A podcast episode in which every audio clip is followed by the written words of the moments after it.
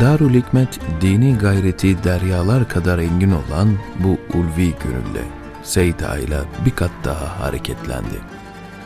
Abdurrahman, Hamza ve Molla Süleyman İşaretül İcaz'la ilgili çalışmalarını tamamlamışlar, kitaplar matbaadan çıkmıştı.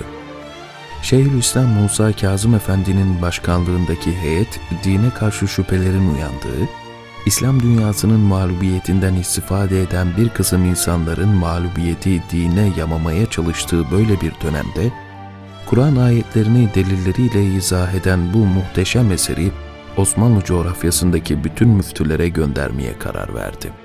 Meşiatın bu icraatı takdirle karşılandı. Seyda, ruhunu bin defa feda edebileceği Kur'an'ın yüksek hakikatlerini gösteren eserinin insanlara ulaşmasından ve ona gösterilen ilgiden fevkalade memnun oldu. Sevinç ve sürur içerisindeydi. Bu ilk adımıydı ışığın.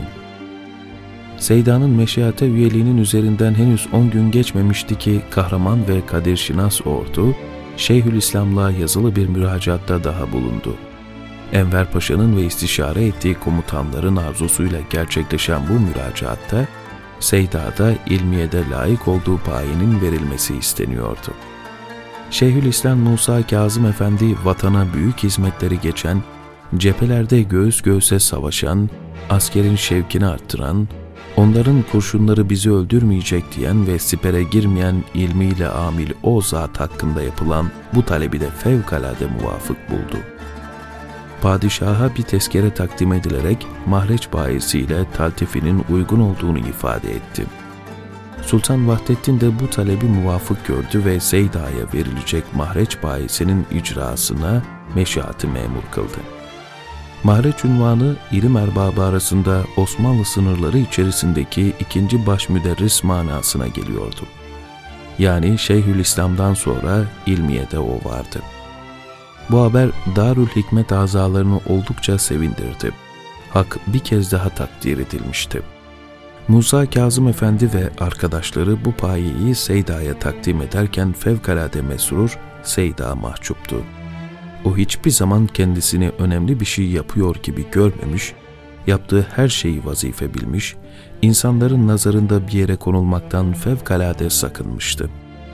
Halbuki insanlar onu hep Hızır gibi görmüş, mazhar olduğu fevkalade ikramlardan ve ihsanlardan ötürü velayet payileri yakıştırmıştı.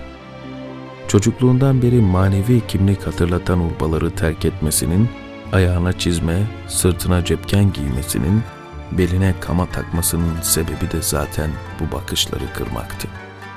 O sadece kulluğun hakkını vermeye çalışan, herkes gibi hayatının hesabını Allah'a verecek olan ve ahirete azık hazırlamak için çırpınan bir insandı.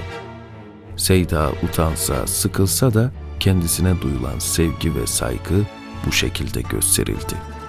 O istemedi, ona verildi.